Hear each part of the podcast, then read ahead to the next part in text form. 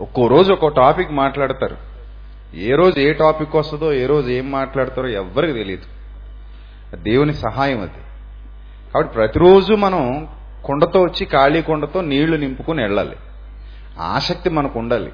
ఆసక్తి ఉంటేనే మనకు దీవెన మనకు ఆశీర్వాదం. అందుకే కలిగిన వానికే ఇయ్యబడును లేని వాని యొద్ద నుండి కలిగినది కూడా తీసివేయబడును అన్నాడు కాబట్టి ఇక మీద అలా చేయకండి. ఎక్కడ సభలు జరిగినా మూడు రోజులు వెళ్ళండి. సినిమాకి వెళ్ళినప్పుడు ఎప్పుడు వెళ్తారు? వెళ్ళేవారు? ఇంటర్వెల్లో వెళ్ళేవారా? క్లైమాక్స్లో వెళ్ళేవారా?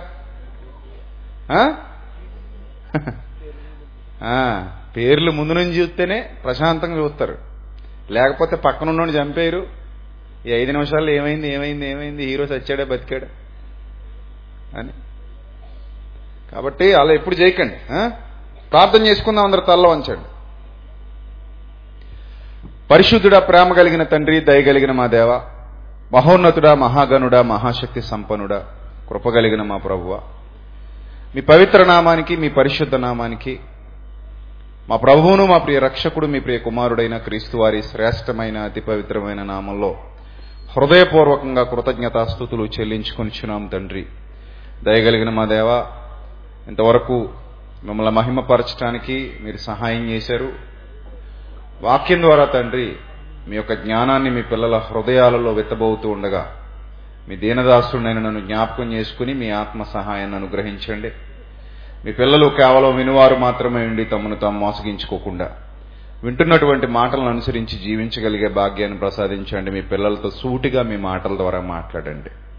ఘనత మహిమ ప్రభావములు మీకే చెల్లిస్తూ క్రీస్తు నామంలో ఈ ప్రార్థన మనవులు అడిగి వేడుకొనిచున్నాం మా కన్న తండ్రి. ఆమె ప్రియమైన దేవుని ప్రజలరా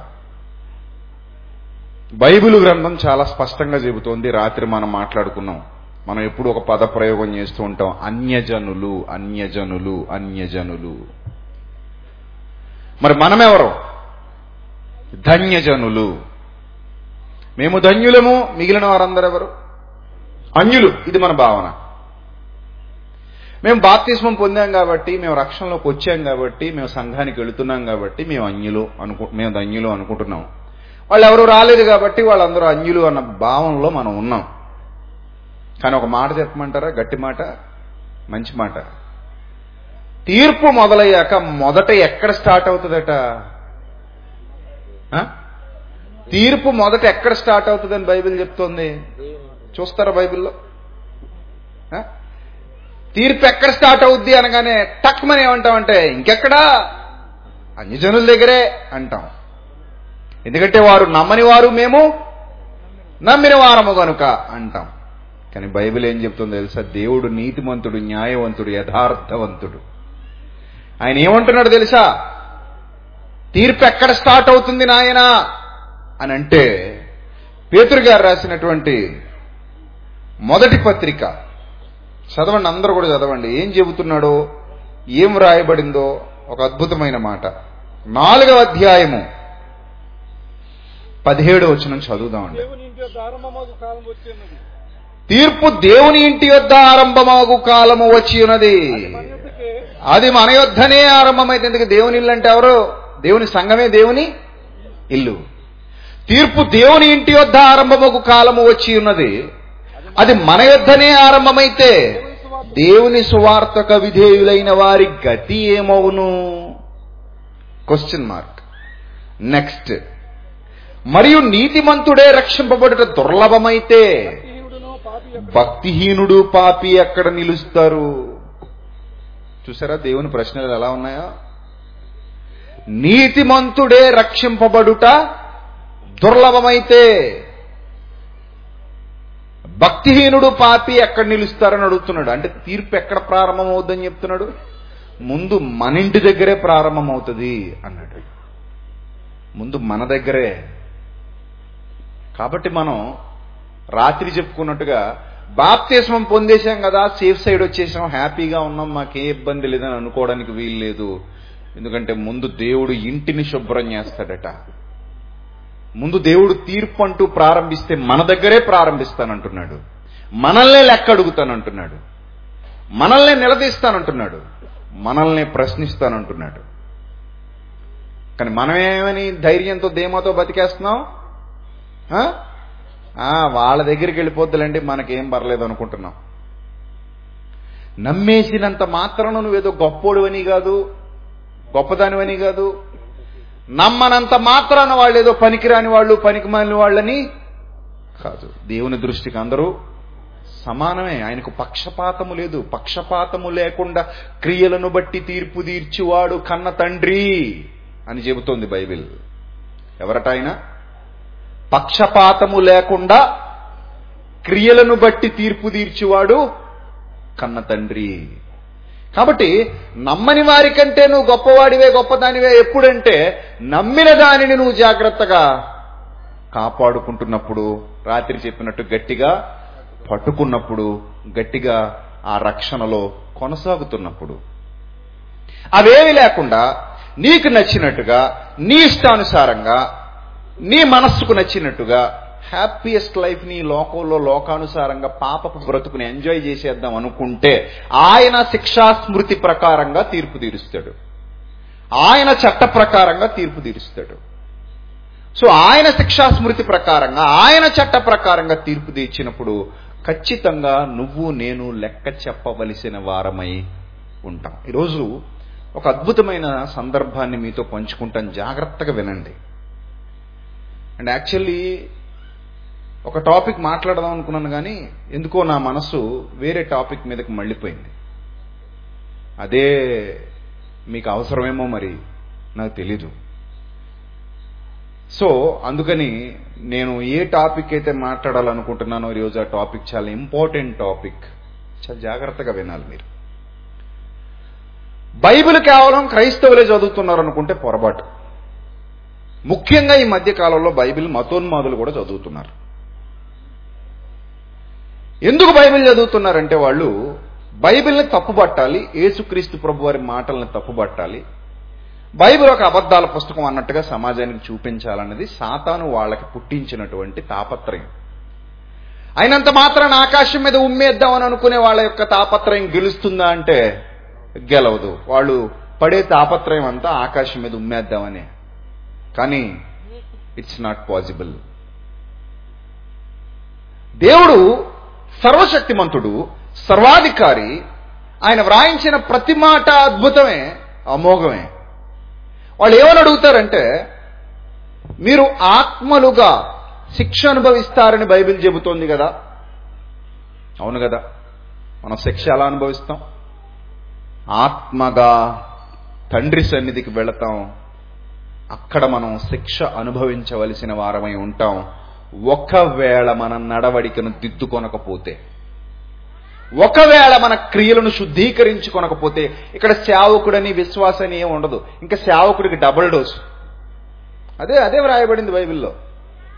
ఆ బోధకులమైన మనము మరి కఠినమైన తీర్పు పొందుదుమని ఎరిగి మీలో అనేకులు బోధకులు కాకుండుడి కత్తి మీద సామురా నాయన బోధ చేయడం అంటే బోధ చేయడం అంటే బటన్ వెళ్తినంత ఈజీ కాదు. చాలా కష్టం కత్తి మీద సామది. ఓ బోధకుడా బోధకులమైన మనము మరి కఠినమైన తీర్పు పొందుదమని ఎరిగి మీలో అనేకులు బోధకులు కాకుండండి. సో విశ్వాసులకు బోధకులకు కూడా మొదట తీర్పు మన ఇంటి దగ్గరే ఆరంభమవుద్ది అంటున్నాడు ఆత్మగా మీరు బాధ అనుభవించాల్సిన పరిస్థితిలోనికి వెళ్ళిపోతారు అంటున్నాడు మతోన్మాదులు సరిగ్గా యేసుక్రీస్తు ప్రభు వారు మాట్లాడిన ఆ మాటలనే టార్గెట్ చేశారు. ఏం మాట్లాడారు యేసుక్రీస్తు ప్రభు వారు? ఒకసారి చూద్దాం. మతేసు వార్త. మతేసు వార్త. ఆయన మహాజ్ఞాని. యేసుక్రీస్తు ప్రభు అనగానే మహాజ్ఞాని. ఆయన జ్ఞానానికి మించిన జ్ఞానం ప్రపంచంలో ఎవ్వరికీ లేదండి. అంత గొప్ప జ్ఞాని యేసుక్రీస్తు ప్రభు వారు మత్తేసు వార్త ఏడవ అధ్యాయము పంతొమ్మిదో వచ్చిన ఒకసారి చూడండి. మంచి ఫలములు ఫలింపని ప్రతి చెట్టు నరకబడి ఎక్కడ వేయబడును?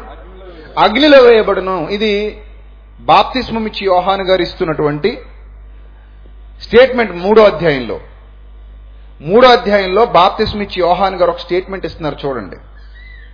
మత్తైసు వార్త మూడో అధ్యాయము. పన్నెండో వచనం చూద్దాం. ఆయన చేట ఆయన చేతిలో ఉన్నది. ఆయన తన కళ్ళమును బాగుగా శుభ్రం బాగుగా శుభ్రము చేసి గోధుమలను పొట్టులు కొట్టులో పోసి ఆరని అగ్నితో పొట్టును కాల్చివేయనని వారితో చెప్పాను. ఏ అగ్నిట? ఆరని అగ్ని. ఆరని అగ్ని. ఆరని అగ్నితో పొట్టును కాల్చి వేస్తాడని బాప్తిస్మిచ్చి యోహాన్ గారు ఏదైతే చెబుతున్నారో అదే విషయాన్ని కొనసాగింపుగా మతేశ వార్త ఏడవ అధ్యాయంలో ప్రభు కూడా మాట్లాడుతున్నారు. ఇప్పుడు మళ్ళీ చదవండి మతేశ వార్త ఏడవ అధ్యాయము.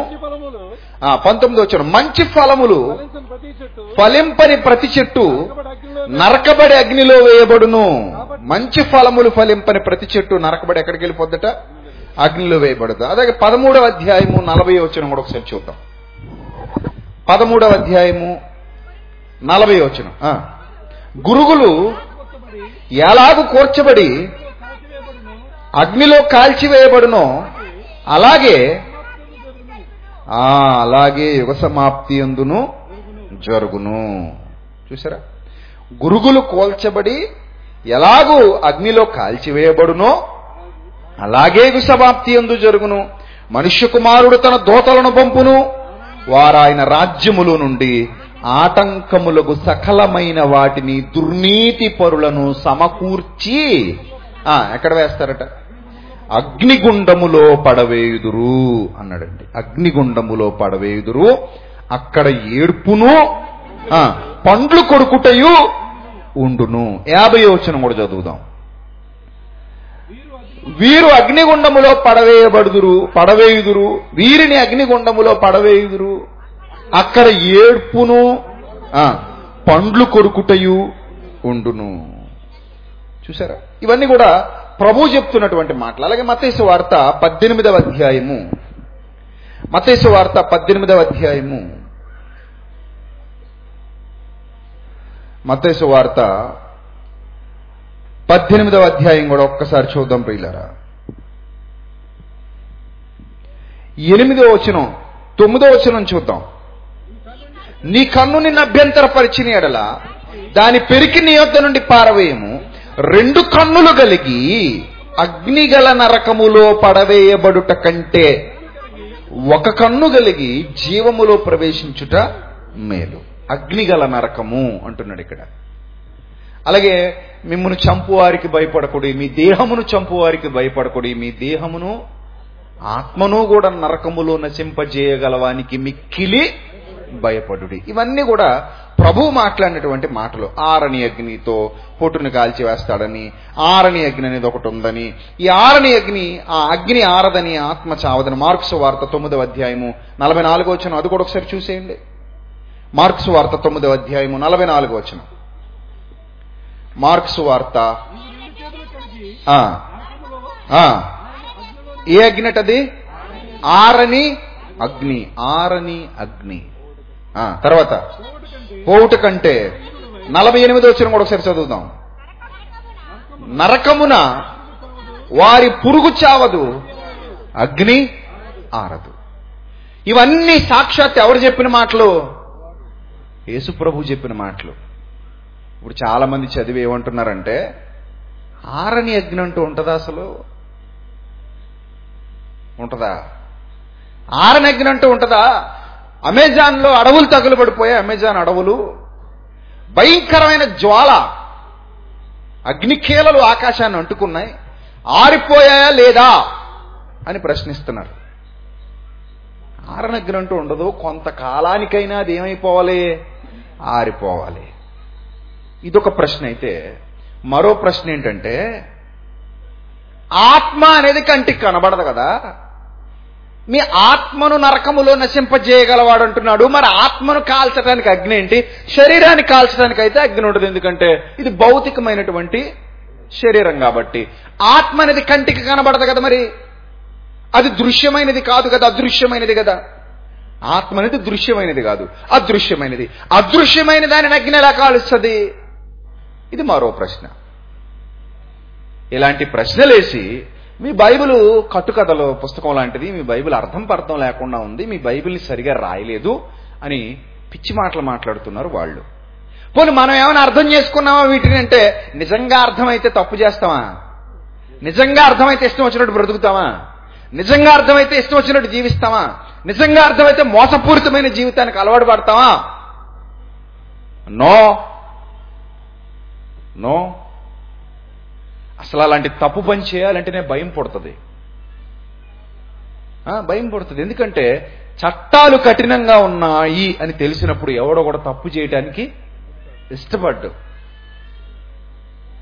చట్టం కఠినంగా లేదు అన్నప్పుడు ఎవడైనా ఏ తప్పైనా చేయటానికి రెడీ అయిపోతాడు. మీరు ఒక్కసారి ఆలోచించండి. బైబిల్ ఇంత స్పష్టంగా చెబుతోంది కదా ఆరని అగ్ని ఉంది అంటోంది. మరి ఆరని అగ్ని ఉంది అంటే ఎక్కడుంది? ఆరని అగ్ని అసలు ఆరని అగ్ని ఉంటుందా? అని అడుగుతున్న వాళ్ళకి చిన్న ఆన్సర్ ఇస్తాను జాగ్రత్తగా వినండి. కొంతమంది అడుగుతారు పాసర్ల పూడిలోనట బ్లో అవుట్ మండిందట మరి కొన్నాళ్ళకి ఆరిపోలేదా? అన్నారు. పాసర్లపూడిలో బ్లో అవుట్ తెలుసు కదా మన చిన్నతనంలో జరిగింది అది.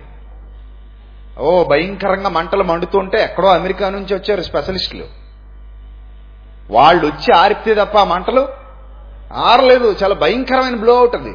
చాలా మంది పెద్దలకు తెలుసు అది పాసర్లపూడి బ్లో అవుట్ మరి అలాంటివి ఆరిపోయాయి కదా. మరి ఆరనగ్గినేంటి అనే ప్రశ్న ఉంటే ఒక్కసారి సరైన ఎండాకాలం కదా మనకి మొదలైంది. ఆకాశంలోకి చూస్తే సూర్యుడు కనబడుతున్నాడు మనకి. సూర్యుడు అనగానే అది మండుతున్న అగ్నిగోళం హీలియం వాయువులతో బగబగా మండిపోతున్నటువంటి ఒక అగ్నిగోళమే సూర్యగోళం ఆ గోళం మన తాతల కాలంలో మండిందా? మన ముత్తాతల కాలంలో మండిందా? ఆహా. ఎప్పటి నుంచి మండుతుంది? ఎప్పటి నుంచి మండుతుంది? అది సృష్టింపబడిన నాట నుండి నేటి వరకు మండుతూనే ఉంది. పోనదేమైనా చిన్నదనుకుంటున్నారా? మన భూమి కంటే పదమూడు లక్షల రెట్లు పెద్దదే సూర్యుడు. ఎన్ని లక్షల రెట్లు? పదమూడు లక్షల భూములు కలిపితే మన భూగోళం లాంటి భూగోళాలు పదమూడు లక్షల భూగోళాలు కలిపితే ఒక సూర్యగోళం అవుతుంది. అలాంటి అతిపెద్ద సూర్యగోళం హీలియం వాయువులతో బాగా బాగా బాగా బాగా బాగా బాగా బాగా మండిపోతుంది కొన్ని కొన్ని వేల సంవత్సరాల నుండి దేవుడు సృష్టించిన నాట నుండి నేటి వరకు ఆ సూర్యగోళం మండుతూనే ఉంది మండుతూనే ఉంది మండుతూనే ఉంది. అది ఆరిపోతే మనకి ఎండాకాలం ఉండదు మండే కాలం ఉండదు. ఇంకే కాలం ఉండదు. అది మండుతుంది కాబట్టే మనం వెలుగుతున్నాం భూమి మీద హాయిగా జీవిస్తున్నాం. ఆ వెలుగే భూమి మీదకి వస్తుంది. ఇప్పుడు కూడా మనకు మధ్యలో వెలుగుంది. అది కూడా సూర్యుడు వెలుగే. అది ఎలా? సూర్యుడు కాంతినే చంద్రుడు తీసుకుంటున్నాడు. చంద్రుడు స్వయం ప్రకాశక శక్తి కలిగిన వాడు కాడు. ఆ సూర్యకాంతి చంద్రుడి మీద పడుతుంటేనే చంద్రుని వెలుగు భూమి మీదకి వస్తుంది. సో అప్పటి నుండి ఇప్పటి వరకు మన తాతల ముత్తాతల కాలం నుంచి మండుతూనే ఉన్నాడు. మనం వేసుకున్న మంట కాసేపు మండి ఆరిపోద్ది. మన గ్యాస్ బండ కాసేపు మండి ఆరిపోద్ది. కానీ సూర్యుడు అనే ఆ గ్యాస్ బండ హీలియం వాయువులతో మండిపోతున్నటువంటి ఆ గోళం నేటికి ఆరలేదు. అసలు దానికి పవర్ ఎక్కడి నుంచి వస్తుంది? శాస్త్రవేత్తలు తలలు పట్టుకుని కొన్ని వందల సంవత్సరాల నుండి పరిశోధనలు చేస్తున్నారు. ఇప్పటికీ వాళ్ళకి అంతు చెక్కలేదా రహస్యం? ఇప్పటికీ. వెనకాలేదో కథీంద్రియమైన శక్తి ఉందంటున్నారు అంతే. ఒక మహాశక్తి ఏదో ఉంది. ఆ శక్తి నడిపిస్తుంది. ఆ శక్తి దేవుడని వాళ్ళు ఒప్పుకోరు. కానీ మనకు తెలుసు బైబిల్ చాలా స్పష్టంగా చెబుతోంది ఆ శక్తి ఎవరు? దేవుడే. దేవుడు హారణి అగ్ని సృష్టించగలిగే సమర్థుడు. ఆరని అగ్నిలోనికి ఆత్మను పంపించగలిగే సమర్థుడు. మీకు మాట చెప్తాను మా ఏరియాలో ఒక ఆవిడ ఒక అమ్మాయి యంగ్స్టరే భర్త మీద కోపం వచ్చి పుట్టినరోజు నాడు బయటికి తీసుకెళ్ళన్నాడని పుట్టినరోజు నాడే కిరసనాయిలు పోసుకుని మాట మాట అనుకుని మాట మాట అనుకుని అది కాస్త పెరిగి పెద్దదై వాడు బయటికి వెళ్ళిపోయిన తర్వాత వాడు వాడిని బా- భయపెట్టాలనుకుందో బెదిరించాలనుకుందో తెలియదు కానీ ఒంటి మీద కిరసనాయిలు పోసుకుని అంటించేసుకుంది అంటించేసుకున్న తర్వాత ఇంకా భర్త కిందకి వెళ్ళి బైక్ స్టార్ట్ చేస్తున్నట్టున్నాడు వెళ్ళిపోవడానికి. లబో దిబో లబో దిబో అని కేకలేసేస్తుంటే పరుగు పరుగున పైకి వచ్చాడు మంటలు గాలిపోతుంది అప్పుడే. గబ గబ గబ ఏదో దుప్పట తీశాడో నీళ్ళు చల్లాడు మొత్తం మీద ఆ మంటలు అయితే ఆరిపాడు చుట్టుపక్కల ఉన్న వాళ్ళందరూ వచ్చేసారు. మంటలు ఆరిపారు అరుస్తోంది. బాబోయ్ బాధ అమ్మో బాధ చచ్చిపోతున్నాను బాబోయ్ తట్టుకోలేకపోతున్నాను బాబోయ్ బాబోయ్ అని ఏడుస్తుంది. సో అక్కడ నుంచి ఇమ్మీడియట్గా అంబులెన్స్కి కాల్ చేసి అరిటాకుల మీద అది పడుకోబెడతారు. ఇంకా అక్కడ నుంచి కాలిపోయిన చాలా కర్మ అనమాట వాళ్ళకి. సో అక్కడ నుంచి తీసుకెళ్ళిపోయారు చాలా భయంకరమైన కర్మ అలాంటి పిచ్చి పనులు చేసిన వాళ్ళకి. వాళ్ళు అనుభవించే కర్మ ఎవరు అనుభవించరు. సో తీసుకెళ్ళారు తీసుకెళ్ళిన తర్వాత హాస్పిటల్లో కూడా అరుస్తానే ఉంది అరుస్తానే ఉంది. అంతా అయిపోయింది. మూడు రోజులకో నాలుగు రోజులకో చచ్చిపోయింది. యవనస్తురాలే. చచ్చిపోయిన తర్వాత ఇప్పుడు శవాన్ని పోస్ట్ మార్టం అది చేసేసిన తర్వాత భర్తకు అప్పగించేశారు. ఇప్పుడు తీసుకొచ్చారు బంధువులందరూ తీసుకొచ్చారు ఆ శవాన్ని తీసుకొచ్చారు శ్మశానానికి తీసుకెళ్ళారు వాళ్ళ సంప్రదాయం ప్రకారం కట్టెలు పేర్చారు కట్టెల మీద పడుకోబెట్టారు. మళ్ళీ అదే కిరసనాయలు పోశారు. మళ్ళీ అదే అగ్గిపుల్ల వేశారు. కానీ ఇప్పుడు అరవట్లా. బాబోయ్ అమ్మోయ్ కాలిపోతున్నాను బాబోయ్ నన్ను తీసేయండి బాబోయ్ అనట్లా. ఏ? ఏ? ఏ అంటే ఆత్మ శరీరంలో నుండి వెళ్ళిపోయింది. ఆత్మ శరీరంలో ఉంటేనే శరీరానికి బాధ నొప్పి. ఆత్మ శరీరంలో నుండి వెళ్ళిపోతే శరీరానికి బాధ ఉండదు ఇక నొప్పి ఉండదు. ఏ ఉండదు? కానీ ఆత్మకు బాధ ఉంటుంది. ఇప్పుడు మీరు గ్రహించాలి బాధ శరీరానిక ఆత్మక అంటే దేనికి? ఆత్మకే.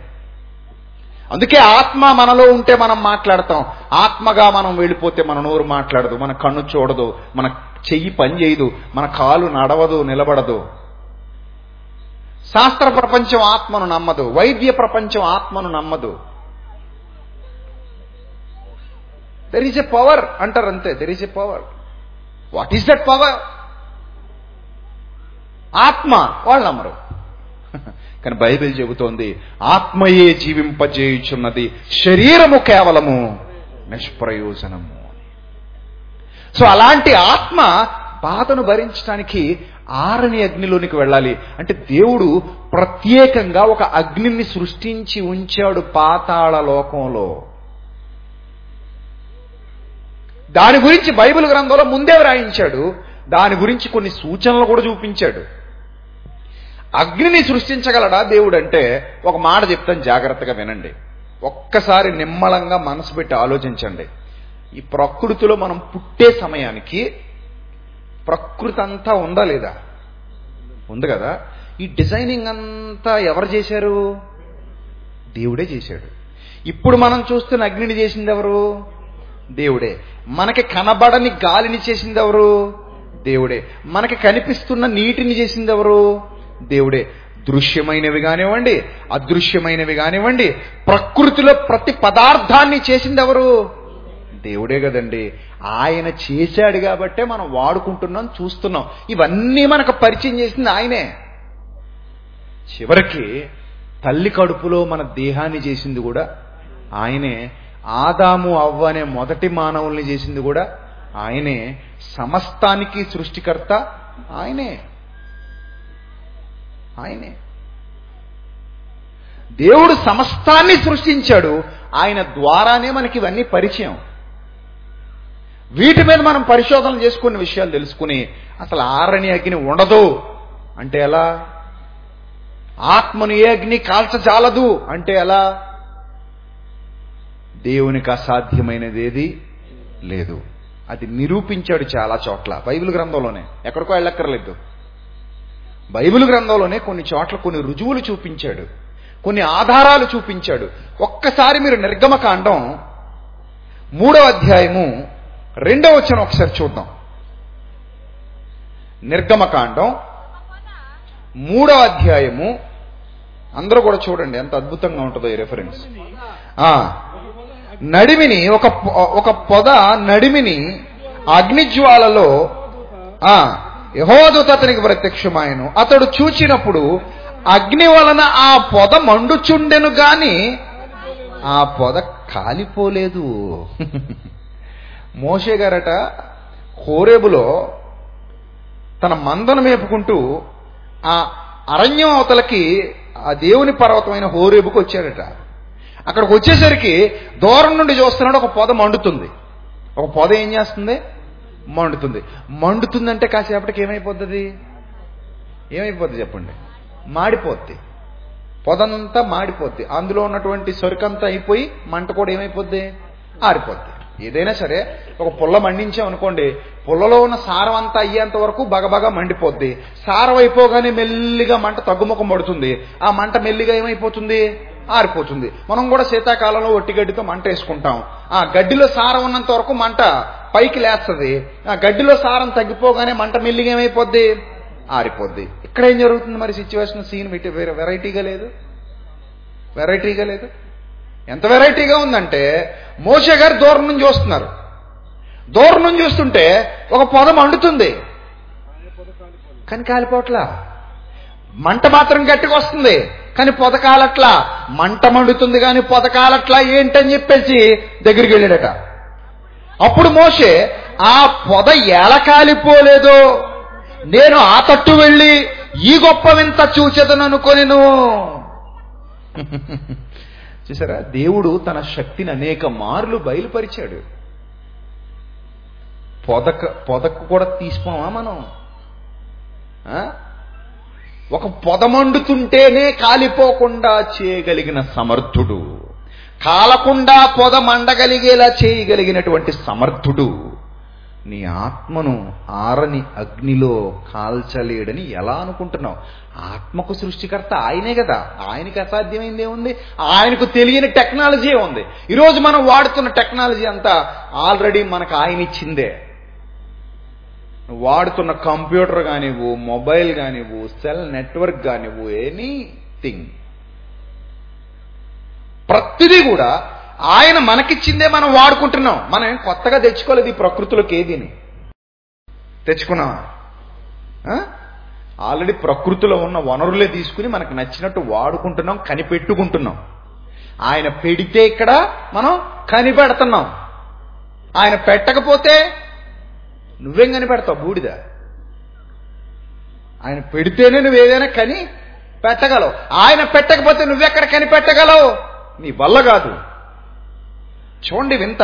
అక్కడ ఈ వింత గొప్ప వింత అని కూడా రాయి రాశాడు చూడండి నాలుగో చిన్నలో. గొప్ప వింత చూసేదని అనుకున్నాడట. ఏంటండి ఇక్కడ? పొదేమో బగ బగ బగ బగ మండిపోతుంది. పొద పొద మండిపోతుంది కానీ అదేమో కాలిపోవట్లేదు విచిత్రంగా ఉంది. మంటలు మాత్రం బాగా లేస్తున్నాయి. నేను చాలాసేపటి నుంచి చూస్తున్నాను దాన్ని. చాలాసేపటి నుంచి అది మండుతూనే ఉంది. కానీ పొద కాలిపోవట్లేదు. మంటలైతే కనబడుతున్నాయి. మంటలు కనబడుతున్నాయి. పొద పొదలాగే ఉంది. మంటలు కనబడుతున్నాయి. ఏంటి విచిత్రం? ఆ వింత ఏదో చూద్దాం అని అక్కడ వరకు వెళ్ళాడట. ఆ గొప్ప వింత చూచే చూ చూసేదనని ఈ సందర్భాన్ని చదువుతుంటే మనకేం అర్థం అవుతుంది చెప్పండి.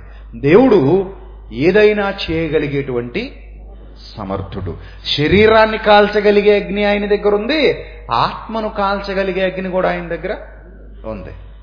ఆయన ఎంత గొప్పవాడో మరో ఉదాహరణ మీకు చూపిస్తాను. జాగ్రత్తగా చూడండి. బైబిల్ని చాలా లోతుగా అధ్యయనం చేయాలి. నేను చెప్పాను కదా రాత్రి పిచ్చిగా చదవాలనిపిస్తుంది. నేను బైబిల్ చదివేటప్పుడు అలాగే చదువుతాను. బైబిల్ అధ్యయనం చేసేటప్పుడు నేను అలాగే అధ్యయనం చేస్తాను. నాకు బైబిల్ మీద ఉన్న ప్రేమ అలాంటిది. అందుకే మామూలుగా చదువుకుంటూ వెళ్ళిపోను నేను. అరే కొన్ని సందర్భాలు చాలా అద్భుతంగా ఉన్నాయి కదా. కొన్ని సందర్భాలు చాలా ఆలోచనాత్మకంగా ఉన్నాయి కదా. అందుకే మతోన్మాదులు ఎవరైనా బైబిల్ గురించి తప్పుగా మాట్లాడినా చాలా ధీటుగా సమాధానం ఇస్తాను నేను. చాలా ధీటుగా. ఎందుకంటే బైబిల్ని ఎవరైనా తక్కువ చేసి మాట్లాడితే నాకు నచ్చదు. బైబిల్ని ఎవరైనా చిన్నగా మాట్లాడితే నాకు నచ్చదు. ఎందుకంటే అది దైవ గ్రంథం. పరలోకము నుండి భూమి మీదకు పంపబడిన గొప్ప దివ్య గ్రంథం కాబట్టి. దేవుడు మనకిచ్చిన మంచి బహుమానం అండి దేవుని గ్రంథం. దేవుని వాక్యం. నశించిపోతున్న మన జీవితాన్ని వెలిగించడానికి దేవుడిచ్చాడు. ఎన్నో జ్ఞాన సంగతులు మనకు నేర్పిస్తున్నాడు. ఎన్నో అద్భుతమైన విషయాలు అందులో పొందుపరిచాడు. నేర్చుకునే మనసు మనకుంటే నేర్పించడానికి ఆయన సిద్ధంగా ఉన్నాడు. రైట్. ఈ ఈ సందర్భాన్ని మనం చూసాం. మరో వింతైన సందర్భాన్ని మనం దైవ గ్రంథంలో నుండి చూడగలిగితే ప్రియమైన దేవుని ప్రజలారా మరో మాట మీకు చూపిస్తున్నాను. జాగ్రత్తగా చూడండి. రాజుల రెండవ గ్రంథం రెండవ అధ్యాయము. రాజుల రెండవ గ్రంథం రెండవ అధ్యాయము పదకొండవ వచ్చిన ఒకసారి చూద్దాం. రాజులు రెండవ గ్రంథం రెండవ అధ్యాయము పదకొండవ వచ్చిన వారు ఇంకా వెళ్ళుచు మాట్లాడుచుండగా ఇదిగో ఏమి రథమమ్మా? ఎక్కడ తయారు చేస్తారు చెప్పండి. ఎక్కడ తయారు మన పాలకొల్లు ఏమైనా తయారు చేస్తారా? పూల రథం కావాలంటే చేస్తారు. బంగారు రథాలు కావాలంటే చేస్తారు. వెండి రథాలు కావాలంటే చేస్తారు. ఇనప రథాలు కావాలన్నా చేస్తారు. ఈ అగ్ని రథాలు ఏందండి? చిత్రంగా లేవు.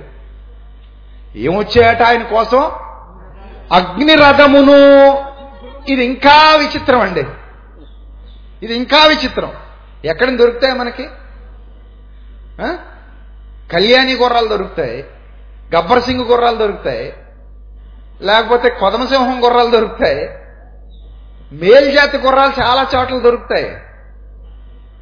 కానీ ఏం దొరకవు అగ్ని గుర్రాలు దొరకవు కానీ ఆయన దగ్గర ఏమున్నాయి?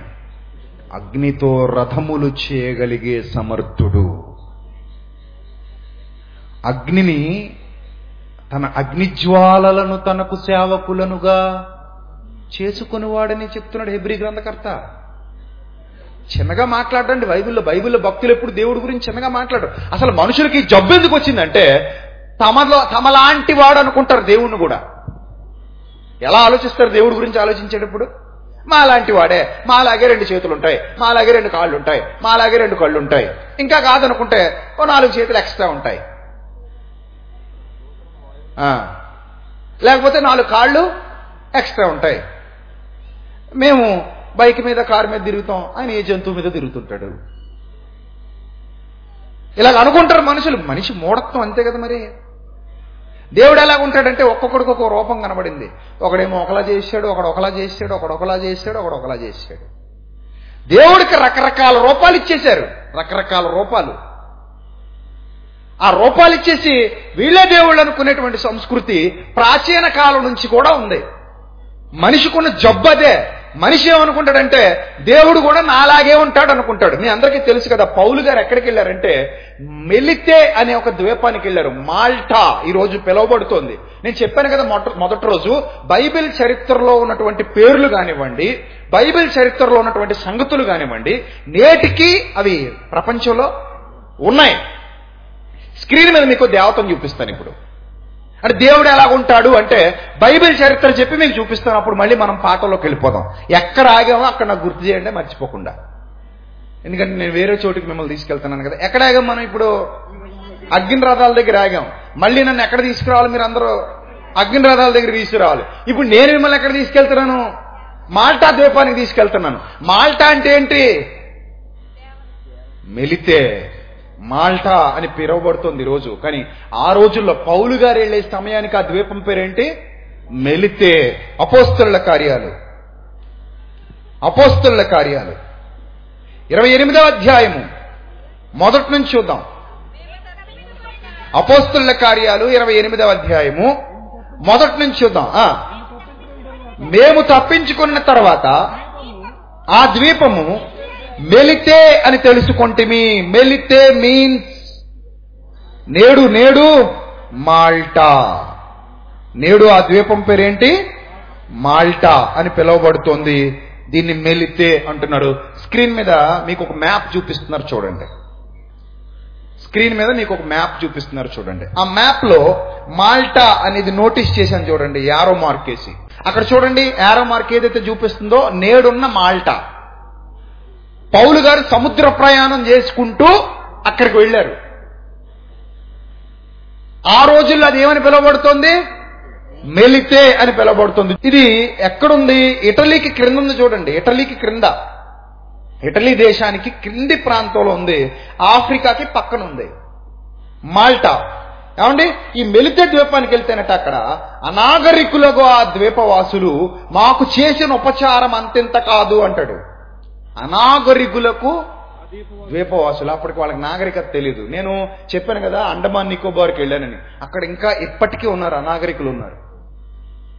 నేను అండమాన్ వెళ్ళినప్పుడు వాళ్ళని చూద్దాం అంటే అక్కడ పోలీస్ పర్మిషన్తో పోలీస్ వ్యాన్లో వెళ్ళాలి అటు సైడ్ వెళ్ళేటప్పుడు. ఎందుకంటే వాళ్ళు చాలా ర్యాష్గా వ్యవహరిస్తారు.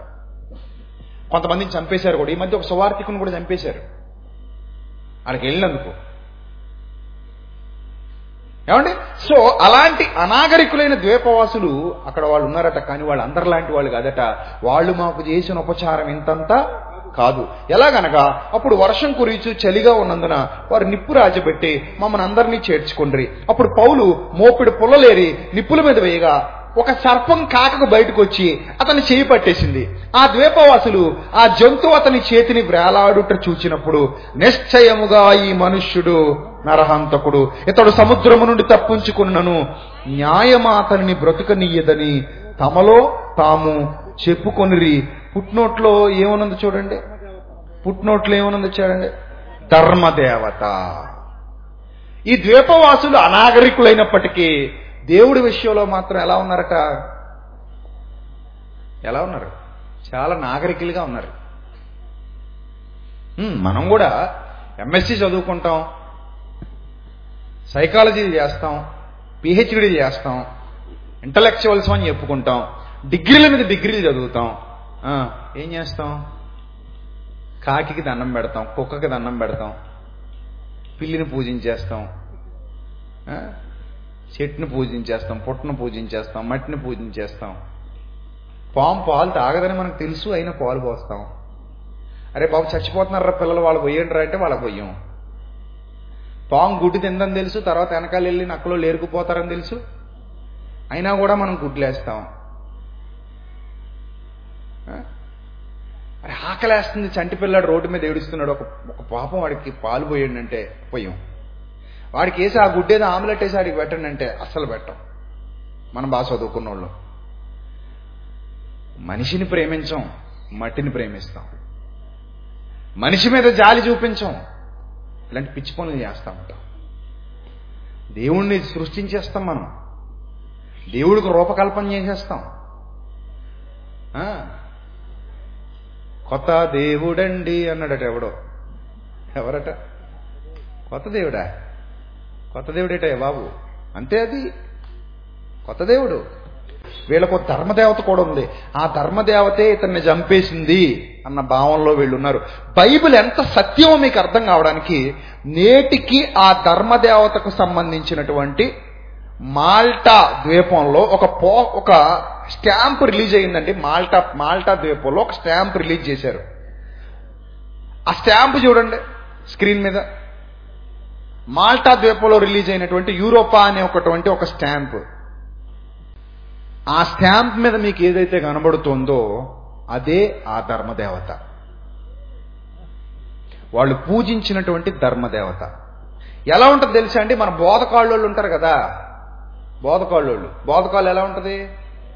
ఆవుగా ఉంటుంది కదా. ఈ ధర్మదేవత కూడా అలాగే ఉంటుంది. ఇంకొక ఇమేజ్ ఉంది చూడండి. చూడండి కాళ్ళు చూసారు ఎలా ఉన్నాయో? చూడండి కాళ్ళు చూడండి.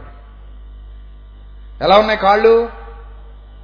ఎంత లావుగా ఉండి కింద చిన్ని చిన్ని పాదాలు. ఇవన్నీ తవ్వకాల్లో దొరికినటువంటి పురాతన రాతి విగ్రహాలు. మాల్టా ద్వీపంలో తవ్వకాల్లో దొరికినటువంటి పురాతన రాతి విగ్రహాలు. అంటే దేవుడు అలా ఉంటాడు అని ఫిక్స్ అయిపోయి ఆ అనాగరికలు అలా చేసేశారు. ఇంకా ఉన్నాయి చూడండి. ఆవిడకి సంబంధించినటువంటి ఈ మ్యూజియంలో బ్రిటిష్ మ్యూజియంలో ఇప్పటికీ కొన్ని కొన్ని కనబడుతున్నాయి.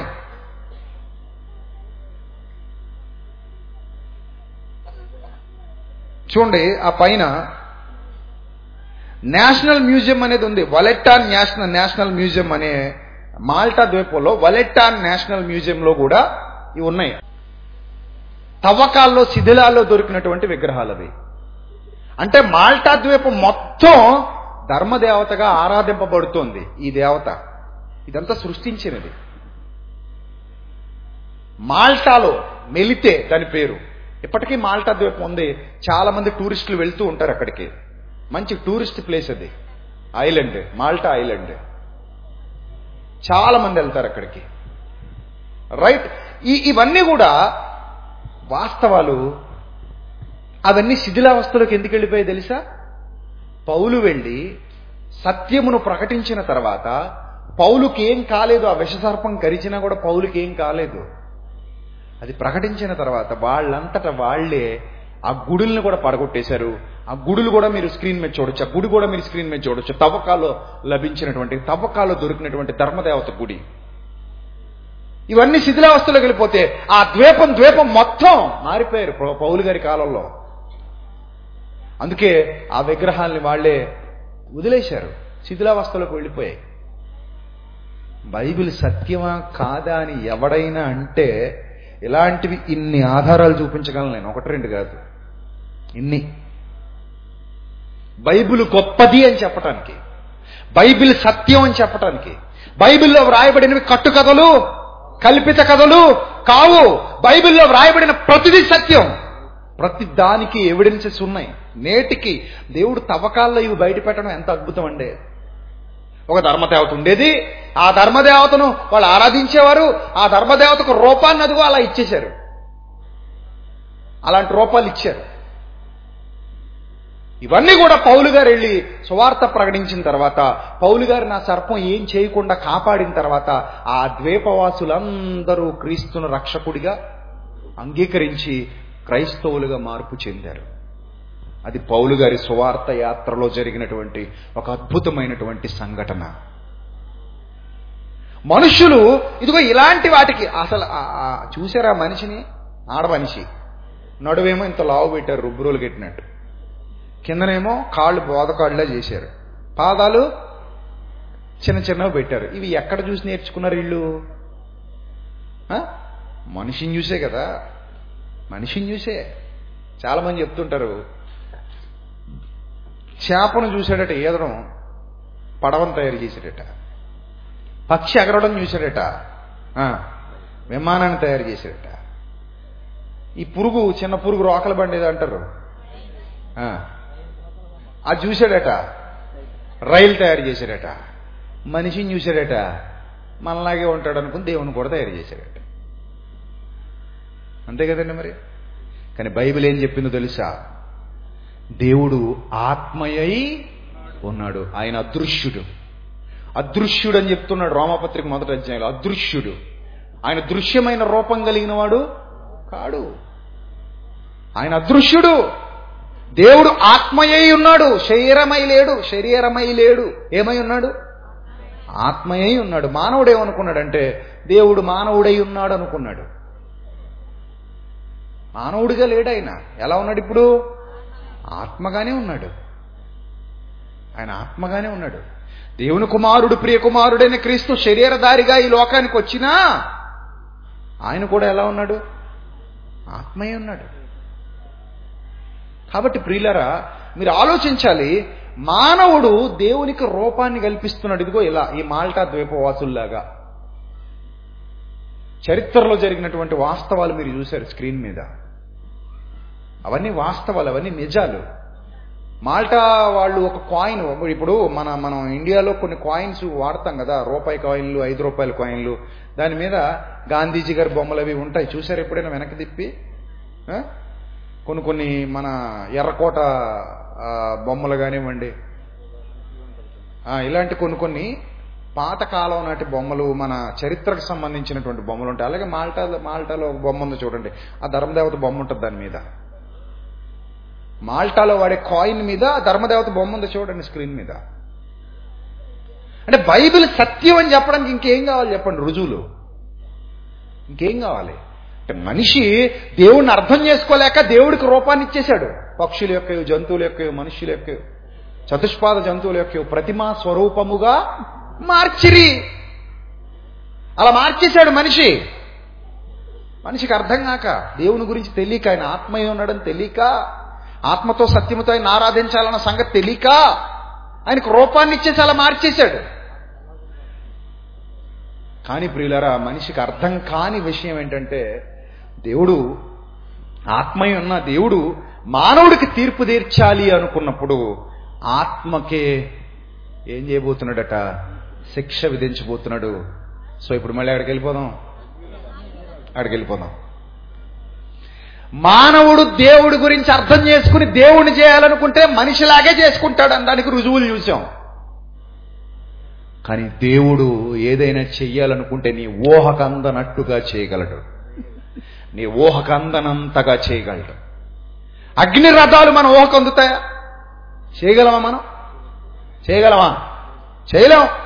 అగ్ని గుర్రాలు మన ఊహకు అందుతాయా? అందవు మనం చేయలేం. కానట అగ్నిరథములు అగ్ని గుర్రములు కనబడి వారిని వేరు చేసినందున ఆ, అప్పుడు ఏలియా సుడిగాలిలో ఆకాశమునకు ఆరోహణమై వెళ్ళిపోయాడు. దేవునికి అసాధ్యమైనది ఏదీ లేదు ప్రియులరా. ఆరని అగ్నిలో ఆత్మను కాల్చగలిగే శక్తి మన పరలోకపు తండ్రికి ఉంది ఉంది ఉంది ఖచ్చితం. నో డౌట్ నమ్మాలంతే. నమ్మదగిన దేవుడు ఆయన వ్రాయించాడు. మీరు నమ్మి తీరాల్సిందే ఇంకా రుజువులు కావాలంటే చాలా ఉన్నాయి. ఆయన చూపించుకున్నాడు. ముందే రాయించాడు బైబిల్ గ్రంథాలు అన్నీ కూడా. అని ఆషమాషిగా ఇవ్వలేదు బైబిల్ని. కొన్ని కొన్ని అద్భుతాలు చేయించాడంటే వాటి వెనక మనకు అర్థం కావాలి ఆయన శక్తిది అని. మరో సందర్భం అదే రాజుల గ్రంథంలో ఉంది రెండో గ్రంథం. అదే రాజుల రెండో గ్రంథం ఆరో అధ్యాయం. అదే రాజుల రెండో గ్రంథం ఆరో అధ్యాయం. పద్నాలుగు వచ్చిన.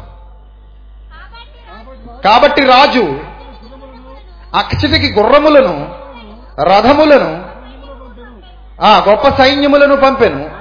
వారు రాత్రివేళ వచ్చి నలుదిశలను పట్టణమును చుట్టుకొనగా అయ్యో నా ఏలినవాడా మనం ఏం చేయదు మన దైవజనుడితో అనగా పదహారో వచ్చిన అతడు భయపడవద్దు. మన పక్షముననున్నవారు వారికంటే అధికులై ఉన్నారని చెప్పి యహోవా వీడు చూచినట్లు దయచేసి వీని కండ్లను తెరువమని ఎలీషా ప్రార్థన చేయగా వాడు ఎలీషా చుట్టూను పర్వతము అగ్నిగుర్రముల చేతను రథముల చేతను నిండి ఉండుట చూచెను. ఏంటట? చుట్టూ ఏమున్నాయట? అగ్ని రథములు పర్వతం అగ్ని గుర్రములు. దేవుడికి అసాధ్యమైంది ఏదుంది? అగ్నితో రథాలు చేయగలిగిన వాడు అగ్నితో గుర్రములనే చేయగలిగిన వాడు నీ ఆత్మను అగ్నితో కాల్చలేడని ఎలా అనుకుంటున్నావు? బుద్ధిహీనత కాకపోతే. మీకు ఒక మాట అడుగుతాను మిమ్మల్ని. ఇది వరకు మన వాళ్ళు దుబాయ్ నుంచి ఉత్తరాలు రాసేవారు అంతేనా? కువైట్ పోయిన వాళ్ళు సౌదీ పోయిన వాళ్ళు అరబ్ కంట్రీస్లో పనికి పోయిన వాళ్ళు ఇజ్రాయెల్ పోయిన వాళ్ళు మీకు ఏమి రాసేవారు? ఉత్తరాలు రాసేవారు. ఎన్నాళ్ళ క్రిందట? ఓ ముప్పై ఏళ్ళ ఇరవై ఏళ్ళ క్రిందట ఉత్తరాలు వచ్చేవి మీకు. ఉత్తరాలు వచ్చేవి ఉత్తరాలు చూసుకునేవారు చదువుకునేవారు. మీరు కూడా వీలైతే తిరిగి మళ్ళీ ఉత్తరాలు రాసేవాళ్ళు. అప్పుడు ఎప్పుడైనా భవిష్యత్తులో మేము ఒకరినొకరం చూసుకొని మాట్లాడుకుంటామని అనుకున్నారా? అనుకున్నారా? మేము ఒకరితో ఒకరు చూసుకొని కాలమే కాలు వేసుకుని ఇది ఎలా చూడు ఈరోజు పిల్లోడికి భోజనం పెడుతున్నా. ఇలా చూడు కూర వండా. ఇలా చూడు కుక్కకు బిస్కెట్ పెట్టా. ఇలా చూడు ఈదులో కళ్ళాపేసా ఈదిలో ఇలా ముగ్గు పెట్టా. ఇంటికి రంగేసా పెంట మీద అది వాడేసా ఇవన్నీ చూపించుకుంటున్నారు ఇప్పుడు. ఎక్కడో ఉంటాడు దుబాయ్లో. నువ్వు ఇక్కడ అన్ని చూపిస్తుంటావు. ఎక్కడో ఉంటాడు కువైట్లో. నువ్వు ఇక్కడ నుంచి చూపిస్తుంటావు. ఎక్కడో ఉంటాడు అమెరికాలో. నువ్వు ఇక్కడ నుంచి చూపిస్తుంటావు. ఇదిగో తాతతో మాట్లాడు అమ్మమ్మతో మాట్లాడు ఇంకా నా దాడితో మాట్లాడు. ఇదిగో మేము జాయింట్ తింటున్నాం ఈరోజు చూడు. ఇంక నువ్వేం తింటున్నావు? నేను జాయింట్ తింటున్నాను అక్కడ నాడు చూపిస్తుంటాడు. ఇలా ఎంత అసలు ఈ టెక్నాలజీ ఇలా పెరిగిపోద్దని మనం ఇరవై ఏళ్ళ కిందట ముప్పై ఏళ్ళ కిందట అనుకున్నామండి? అప్పుడు ఎవడైనా వచ్చి భవిష్యత్తులో అమెరికాలో ఉన్నోళ్ళు మనం ఒకరినొకరు చూసుకుని మాట్లాడుకోబోతున్నాం. దుబాయ్లో ఉన్నోళ్ళు మనం ఒకరినొకరు చూసుకుని మాట్లాడుకోబోతున్నాం అని అప్పుడు అన్నారనుకోండి మనతో ఎవరైనా. అప్పుడు ఏమంటాం? వెళ్ళాలవయ్యా ఉత్తరం రాసుకుంటే పోలా? అసాధ్యం ఇది అంటాం. టెలిఫోన్ వచ్చిన కొత్తల్లోనట అందరూ వచ్చట ఈ ఫోన్లోంచి మాటలు వస్తున్నాయి అబ్బా అని చూసేవారట. ఏది? మామూలు వైర్ టెలిఫోన్ ఉన్నప్పుడు. ఇంకా టీవీ వచ్చిన కొత్తల్లో అయితే ఇంకా భయంకరమైన ఆశ్చర్యం. టీవీ వెనక్కెళ్ళి చూసేవాడు ఒకడు. ఎందుకు? వీళ్ళు ఇందులోకి ఎలా దూరారని. నిజం. పల్లెల్లో టీవీలు పెడితే ఏమండి వీళ్ళు ఇందులోకి ఎలా దూరారండి? నాకు అర్థం అవ్వట్లేదు అనేవాడట. తెర మీద సినిమాలు వేయడం అంటే ఒకప్పుడు గొప్ప. అమ్మ తెర మీద సినిమా వేస్తున్నారట ఊరందరూ ఆ, గోనుగొట్లు అట్టుకుని వెళ్ళిపోయేవారట. పిల్లలు తీసుకుని చిన్న చిన్న సంచులు పట్టుకుని దుప్పట్లు పట్టుకుని వెళ్ళిపోయి ఆ తెర మీద సినిమా చూసి అక్కడే పడుకుని పోయేవారు. నా చిన్నప్పుడు మేము కూడా వెళ్ళేవాళ్ళం. ఆ రుస్తం సంఘర్షణ కొండవీడి దొంగ ఇలాంటివి పడేసేవారు. అమ్మ బాబోయ్ చిరంజీవి సినిమా వేసేస్తున్నారని చెప్పి అందరూ సంచులు పట్టుకుని మా చిన్నపిల్లలం మేము. ఒక్కొక్కరు దుప్పట్లు వేసేసుకుని వెళ్ళిపోవడం ఆ తెర మీద ఇది ఇప్పుడు తెర మీద వేస్తున్నాడు ఇలాంటిదే. అప్పుడు అలాంటి తెరలు కట్టేసరికి అమ్మో ఎంత గొప్ప అనేసరికి కొంతమంది ముసలాళ్ళు వాళ్ళకి తెలియదు కదా పాపం. ఆ తెరలోకి ఎలా వెళ్ళారు అబ్బాయిళ్ళు ఇల్లు? ఇదేనా బుర్రకథ? హరికథ? ఎలా వెళ్ళారు తెరలోకి అని చెప్పి వెనక్కి వెళ్ళి చూసుకుని ఎదరికెళ్ళి చూసుకుని? అమ్మో విచిత్రమే అనుకునేవారట. రీలు. పోయిందా? రీలు. చుట్టుకొని వెనక్కి ముందుకి చుట్టుకొని టేప్ రికార్డర్లో పెట్టుకొని రిమైండ్ చేసుకోవడం మళ్ళీ వినడం. ఒక్కోసారి తోడెత్తుంటే మొత్తం బయటకు వచ్చి చిక్కులు పడిపోతే మళ్ళీ దాన్ని మెల్లిగా టేప్ రికార్డర్లోంచి బయటకు లాక్కొని తిప్పుకొని మళ్ళీ పెట్టుకొని వినడం. అప్పుడు తెలుసా నీకు మొబైల్లో హ్యాపీగా సిరి అంటే వచ్చి నీకు పాటలు ఇచ్చేస్తుంది ఐఫోన్లో సిరి భార్యని పిలవడం తగ్గిపోయింది. భార్యని పేరు పెట్టి పిలవడం తగ్గిపోయింది. ఏమని పిలుస్తున్నారు? హే సిరి అంటే what can I do for you I'm here tell me అని వస్తుంది అది. నా ఫోన్ ఆన్ ఇది వచ్చేసింది ఆల్రెడీ సిరి అంటే వచ్చేస్తుంది ఐఫోన్ ఉంటే. సరే అయితే గూగుల్లో హాయ్ గూగుల్ అంటే what can do for you tell me అప్పుడు మనకు అర్థమైందా? ఈ రీల్ తిప్పుకునేటప్పుడు తెలుసా మనకి? తెలీదు. ఆ తర్వాత సీడీ వచ్చేసింది. అమ్మో సీడీ? ఇందులో ఫోర్ జీబీ. తెగ రాసేసుకోవచ్చట. మూవీస్ ఎక్కించేసుకోవచ్చట ఇప్పుడు సీడీ ఉందా? అయిపోయిందా? సీడీ ఎగిరిపోయింది. వీసీఆర్లు ఎగిరిపోయాయి. టేప్ రికార్డర్లు ఎగిరిపోయాయి. రేడియోలు ఎగిరిపోయాయి. టీవీలు ఎగిరిపోయాయి. మామూలు డబ్బా టీవీలు. డబ్బా కంప్యూటర్లు ఎగిరిపోయాయి. ఇప్పుడంతా లేటెస్ట్ టెక్నాలజీ లేటెస్ట్ ఇంకో పదేళ్ళ తర్వాత ఇంకా లేటెస్ట్ టెక్నాలజీస్ రాబోతున్నాయి. ఇంకొక ఇరవై ఏళ్ళ తర్వాత ఇంకా భయంకరమైన లేటెస్ట్ టెక్నాలజీస్ రాబోతున్నాయి. ఇప్పుడు మనం నమ్మం కానీ భవిష్యత్తులో నమ్మి తీరతాం. ఇప్పుడు మనకి ఏం ఎంతగా అనిపిస్తుంది? అలవాటు అయిపోయిన తర్వాత ఓ సింతే కదా అనిపిస్తుంది. కాలేటప్పుడు కూడా అలాగే ఉంటుంది సుమా. ఆత్మను ఎవరు కాల్చగలరండి? అంటారు ఇప్పుడు. కానీ ఆత్మగా కాలేవాడికి తెలుసు ఆ నొప్పి ఏంటో ఆ బాధ ఏంటో. ముందుగా చెప్పినట్టు బాధ ఆత్మకే గాని శరీరానికి అది ఇప్పుడు నీకు గిల్లితే నొప్పి వస్తుంది. చచ్చాక గిల్లితే? గిల్లించుకుంటాడు అంతే అలాగే. గిల్లుతున్నందుకు నీకు నొప్పి రావాలి తప్ప గిల్లించుకునేవాడికి నొప్పేమి రాదు. ఎందుకంటే వాడు చచ్చాడు కాబట్టి. అర్థమైందా? సో ఇప్పుడేమో గొప్పగా ఉంటుంది. ఆ తర్వాత ఏముండదు అందుకే దేవుని మాట నమ్మాలి ప్రియులారా. నమ్మాలి. ఆరని అగ్నిలో ఆత్మను కాల్చబోతున్నానని దేవుడు చెప్పిన మాట వాస్తవం. చూడండి మరికొన్ని అద్భుతమైన సందర్భాలు. యషియా గ్రంథం ముప్పై అధ్యాయం ముప్పై మూడో వచ్చిన ప్రవక్త చెప్పినటువంటి మాటలు. యషియా గ్రంథం ముప్పై అధ్యాయం ముప్పై మూడో వచనం జాగ్రత్తగా చూడండి ఏం రాయబడిందో. పూర్వము నుండి తోపెతు సిద్ధపరచబడి ఉన్నది. తోపెతంటే హేయమైన శ్మశానం అంటున్నాడు ఆత్మీయ భాషలో. పూర్వము నుండి తోపెతు సిద్ధపరచబడి ఉన్నది. అది మొలకు దేవతకు సిద్ధపరచబడి ఉన్నది. లోతుగాను విశాలముగాను ఆయన దాన్ని చేసి ఉన్నాడు. మత్స్య వార్తలు కూడా చాలా స్పష్టంగా చెబుతాడు అపవాదికిని వాణి దోతలకును సిద్ధపరచబడిన నిత్యాగ్ని. యాక్చువల్ ఇది మన కోసం చేయలేదట. దేవుడు ఎవరి కోసం చేశాడట? అపవాదికి వాడి దూతలకే చేశాడు. కానీ మనమే కావాలని అపవాదితో స్నేహం చేసి వాడి దురాశలు నెరవేర్చి వాడు వెళ్ళిన చోటికే మనం కూడా వెళ్ళబోతున్నాం. చాలా మంది వాడి దురాశలు నెరవేర్చినందుకు వాడు వెళ్ళిన చోటికి వెళ్తున్నారు తప్ప అపవాది కోసం చేశాడు తప్ప నరకాన్ని మన కోసం దేవుడు చేయలేదు. మరి మన కోసం ఏం చేశాడు? పరలోకాన్ని చేశాడండి. కానీ మనకు పరలోకం వద్దు. ఏం కావాలి? నరకం కావాలనుకుంటున్నారు చాలా మంది నరకం నీకు కాదు నరకం ఎవరికి? అపవాదికిని వాని దూతలకును సిద్ధపరిచిన నిత్యాగ్నిలోనికి పోవుడి అంటున్నాడు. ఇక్కడ కూడా ఏం చెప్తున్నాడు అంటే పూర్వము నుండి తోపెతు సిద్ధపరచబడి ఉన్నది అది మొలకు దేవతకు సిద్ధపరచబడి ఉన్నది నీకు కాదు. కానీ దానితో జత కలిసినందుకు నువ్వు అక్కడికి వెళ్ళాల్సి వస్తుంది. లోతుగాను విశాలముగాను ఆయన దాన్ని చేసి ఉన్నాడు. అది అగ్నియు విస్తార కాస్తములను కలిగి ఉన్నది. అండర్లైన్ దట్ వర్డ్ అది అగ్నియు విస్తార కాస్తములను కలిగి ఉన్నది. గంధక ప్రవాహము వలె యహోవా ఊపిరి దాని రగులబెట్టును. గంధక ప్రవాహము వలేనట. ఎంత భయానకంగా ఉండబోతుందో నరకం. అంత భయానకంగా ఉండబోతుందో నిత్యాగ్ని. అందులో నుండి తప్పించుకోవడానికి యేసుక్రీస్తు ఈ లోకానికి వచ్చి అంత బాధ అనుభవించాడు. నిన్ను నన్ను తప్పించాలని. అయినా మనకు ఒళ్ళి కోవికి కొట్టుకుంటున్నాం. అంత గొప్ప రక్షణ మనకిచ్చినా మనకది నచ్చట్లేదు. అంత గొప్ప రక్షణ మనకిచ్చిన చాలా మందికి అది ఎక్కట్లేదు. అంత గొప్ప రక్షణ మన కళ్ళ ముందు పెట్టిన దాన్ని స్వీకరించడానికి చాలా మందికి మనసు రావట్లేదు.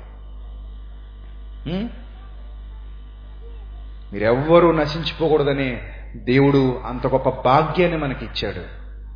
నశించి నిత్యాగ్నికి పోకుండా నిత్య జీవానికి నడిపించాలన్నదే యేసుక్రీస్తు ప్రభు వారి వాంఛ. తప్పు చేసిన మానవుడు తప్పు దిద్దుకుంటే ఆ శిక్షలో నుండి తప్పించబడతాడు. ఏ మానవుడు నశించాలన్నది దేవుని చిత్తం? కాదు. ఏ మానవుడు ఆ అపవాదికి సిద్ధపరచబడిన నిత్యాగ్నిలోనికి వెళ్ళాలన్నది దేవుని చిత్తం? కాదు.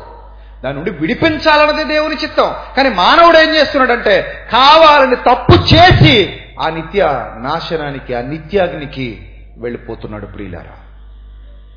మీరు ఆలోచించాలి రాత్రి ఎంత స్పష్టంగా దేవుడు మనతో మాట్లాడుతున్నాడో. మరొక అద్భుతమైన మాట. అదే యష్యా భక్తుడు చెబుతున్నాడు. యష్యా గ్రంథం ముప్పై మూడో అధ్యాయము పద్నాలుగో వచ్చినాన్ని కూడా చూద్దాం ప్రియులారా. యష్యా గ్రంథం ముప్పై మూడో అధ్యాయము.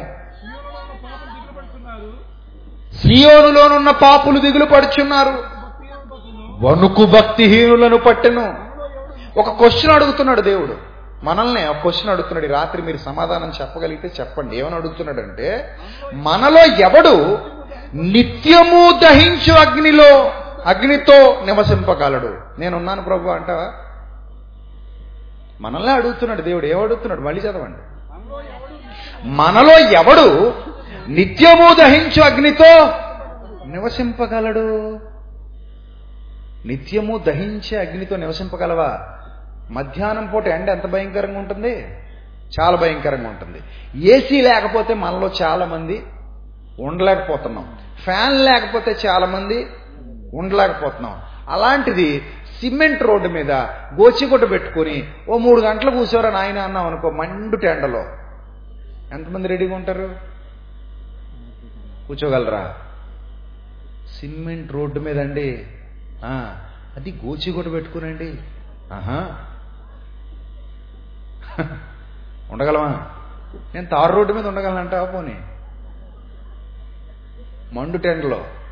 మాడిపోతాం అసలు గోచిగుడ్డ వరకు ఎందుకు మామూలుగానే ఉండలేము. ఉండగలమా?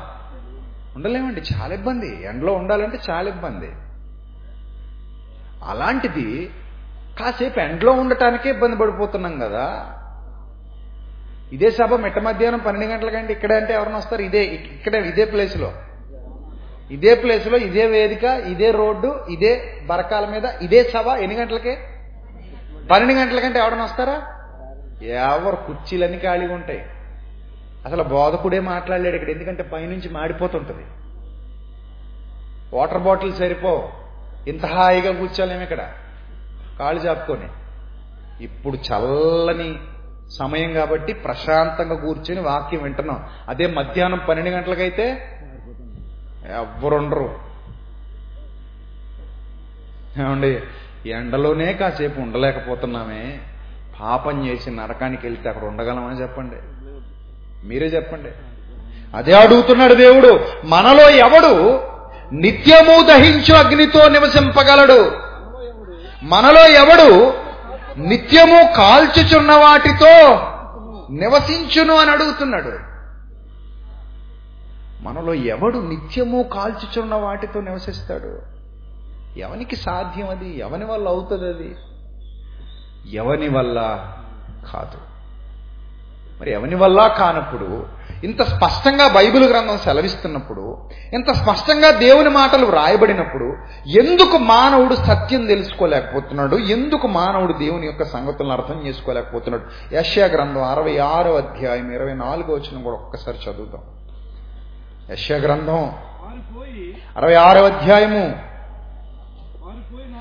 ఇరవై నాలుగు వచ్చిన వారు పోయి నా మీద తిరుగుబాటు చేసిన వారి కళేబరములను తేరి చూచెదరు. వాటి పురుగు చావదు. వాటి అగ్ని ఆరిపోదు. అది సమస్త శరీరులకు హేయముగా ఉండును. వాటి పురుగు చావదట. అగ్ని ఆరదట. కృత నిబంధనలో కూడా అదే చెప్తున్నాడు. అగ్ని ఆరదు ఆత్మ చావదు పురుగు చావదు. అగ్ని ఆరదు పురుగు చావదు. అగ్ని పురుగు చావని ఆ పాతాళ లోకంలో యాతన యాతన యాతన పడాలి. అంత యాతన మనం పడగలవా అందుకే దేవుడు అంటున్నాడు మీ క్రియలను దిద్దుకోండి. మీ మార్గములను బాగు చేసుకోండి. నీతి క్రియలు చేయండి. నా కోసం బ్రతకండి. నా ఇష్టాన్ని నెరవేర్చండి. నా పనిలో ఉండండి. ఈ లోకం కోసం లోక సంబంధమైన వాటి కోసం ఆరాట పడకండి డబ్బు డబ్బు డబ్బు అని డబ్బు చుట్టూ తిరుగుతున్నామేమో దేవునికి ఉపయోగపడని నీ డబ్బు చచ్చిన తర్వాత చిల్లర చల్లుతారు జాగ్రత్త. చచ్చిన తర్వాత ఏం చల్లుతారు? అబ్బో గొప్పోడు చచ్చిపోడండి రెండు వేల నోట్లు చల్లుతారా? రెండు వేల నోట్లు చల్లితే ఊరంతా శమ వెనకాలే ఉంటుంది.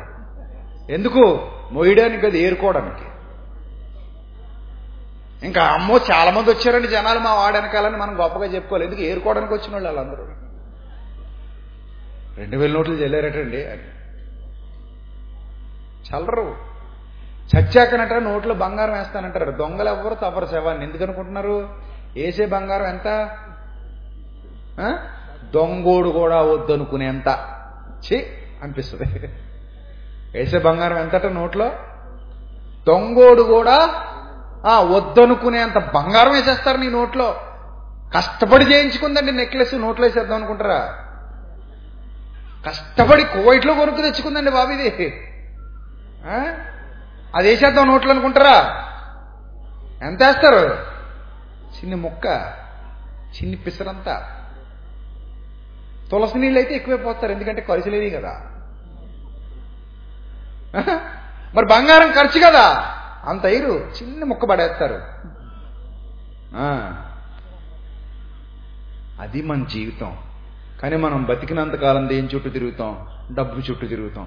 ఆ డబ్బు కోసం గడ్డి తినడం ఆ డబ్బు కోసం మోసాలు చేయడం ఆ డబ్బు కోసం అన్యాయపు క్రియలు చేయడం ఆ డబ్బు కోసం అబద్ధాలు చెప్పడం ఆ డబ్బు కోసం అబద్ధాలు నేర్పించడం అబద్ధాలు మాట్లాడటం నీచాతిరీచంగా బ్రతకటం చచ్చి సాధించేదేవి ఉండదు. కాబట్టి మీ క్రియలను దిద్దుకోండి జాగ్రత్త అంటున్నాడు దేవుడు. మీ బ్రతుకును మార్చుకోండి జాగ్రత్త అంటున్నాడు. మీ ఆలోచనలు మార్చుకోండి. మీ జీవితాలు మార్చుకోండి. బ్రతికినంత కాలం యథార్థంగా దేవుని కొరకు బ్రతకండి. నీతిగా దేవుని కొరకు బ్రతకండి. మంచి మార్గాల్లో నడవండి. ఆయనకి ఇష్టమైన మార్గాల్లో నడవండి. ఆయన సన్నిధి కాంతిలో నడవండి. ఇస్కరయోతి యోధాలాగా ఆయన నమ్ముకునే దౌర్భాగ్య స్థితిలోనికి సంగమా? వెళ్ళొద్దు. సంగమా? జాగ్రత్త. జాగ్రత్త. ఆ అగ్ని నువ్వు తట్టుకోలేవు. అందుకే అది చాలా భయంకరమైనది. పురుగు చావదు వాటి అగ్ని ఆరిపోదు. ఆ వేదన ఆ బాధ వర్ణనాతీతం అదే యేసుక్రీస్తు ప్రభు వారు చెప్తున్నారు లోకాసు వార్త అధ్యాయంలో.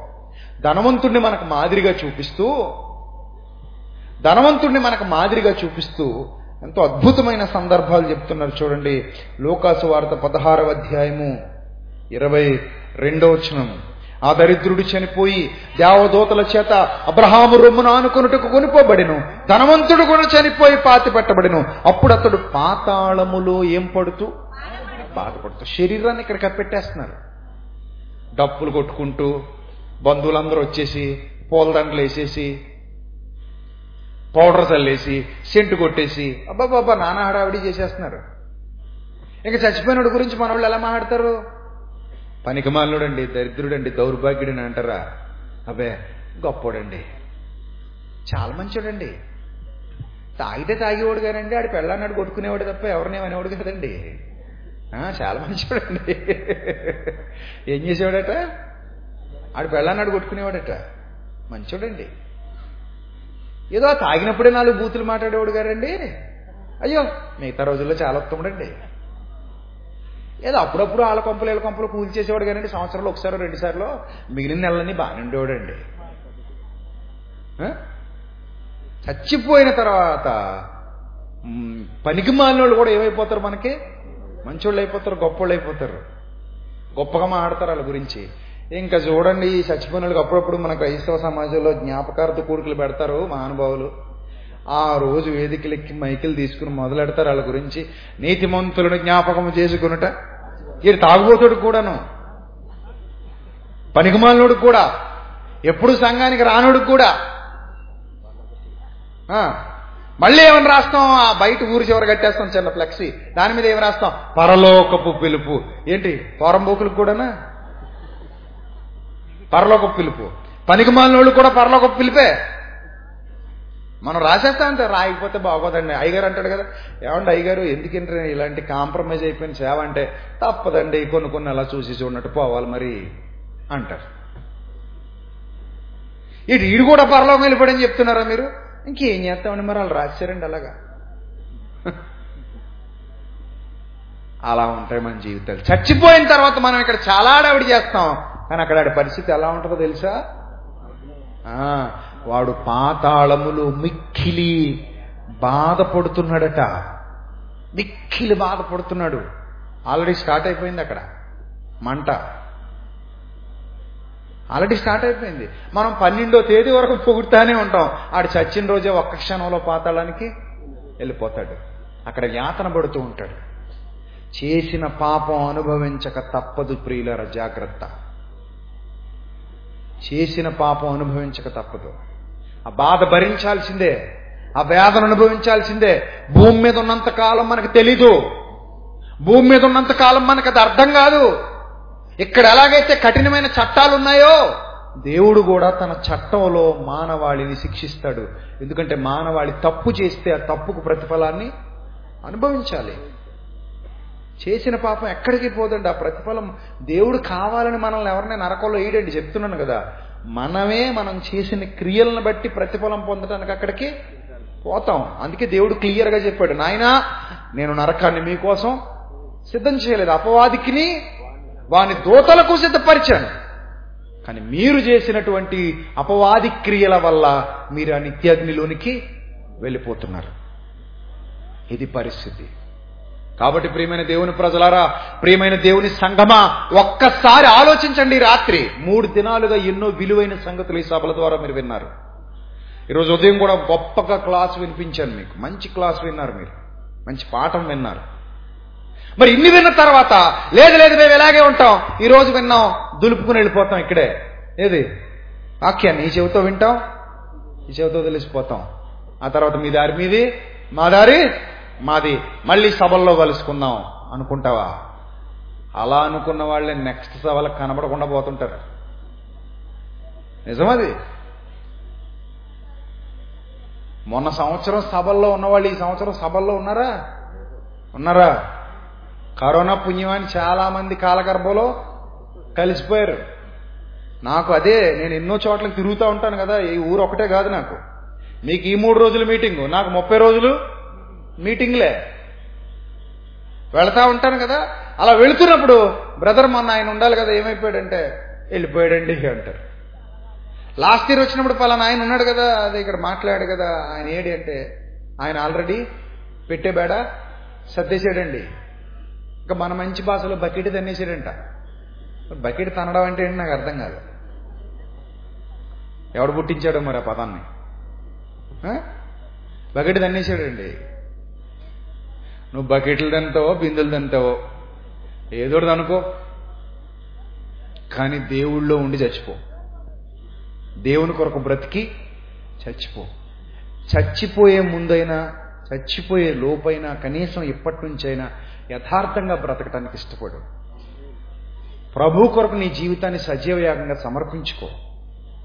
దేవుని ఇష్టాన్ని నెరవేర్చు. పది ఆత్మలను సంపాదించడానికి ప్రయాసపడు. ఆస్తుల సంపాదన కాదు ఆత్మల సంపాదన చూడు. ఆస్తులు కరిగిపోతాయి ఆత్మలను సంపాదించావనుకో నిత్య జీవితంలో నీకు చోటు ఇంకా స్థిరం ఇంకా బలంగా. దేవుడు సంతోషిస్తాడు ఆనందిస్తాడు. దేవుని పని కొరకు శ్రమపడు దేవుని పని కొరకు కష్టపడు. దేవుని పని కొరకు ఆలోచించు. దేవుని నామ మహిమార్థమై ఒక బలమైన సాధనంగా జీవించు. అప్పుడు దేవుడు నీ అందు ఇష్టం కలిగి నిన్ను గొప్ప స్థితిలోనికి నడిపిస్తాడు. అలా చనిపోవాలి మనం చనిపోయే సమయానికి.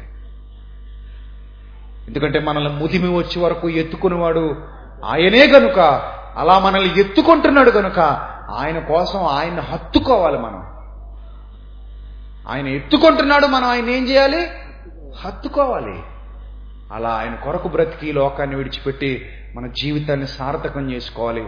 అలాంటి ధన్యులైన పిల్లలుగా మీరు అందరూ ఉండాలని మనస్ఫూర్తిగా ఆకాంక్షిస్తూ ఆ మాటలను ముగిస్తున్నాను. దేవుని నామానికి మహిమ కలుగునుగాక మనందరి ద్వారా. తలలో వంచండి ప్రార్థన చేసుకుందాం. పరిశుద్ధుడా ప్రేమ కలిగిన తండ్రి ఇంతవరకు విలువైన మీ జ్ఞానం హక్కులు మీ ఆత్మశక్తితో మీ ఆత్మ సహాయంతో ప్రభా పలికింపజేసినందుకు స్తోత్రం తండ్రి.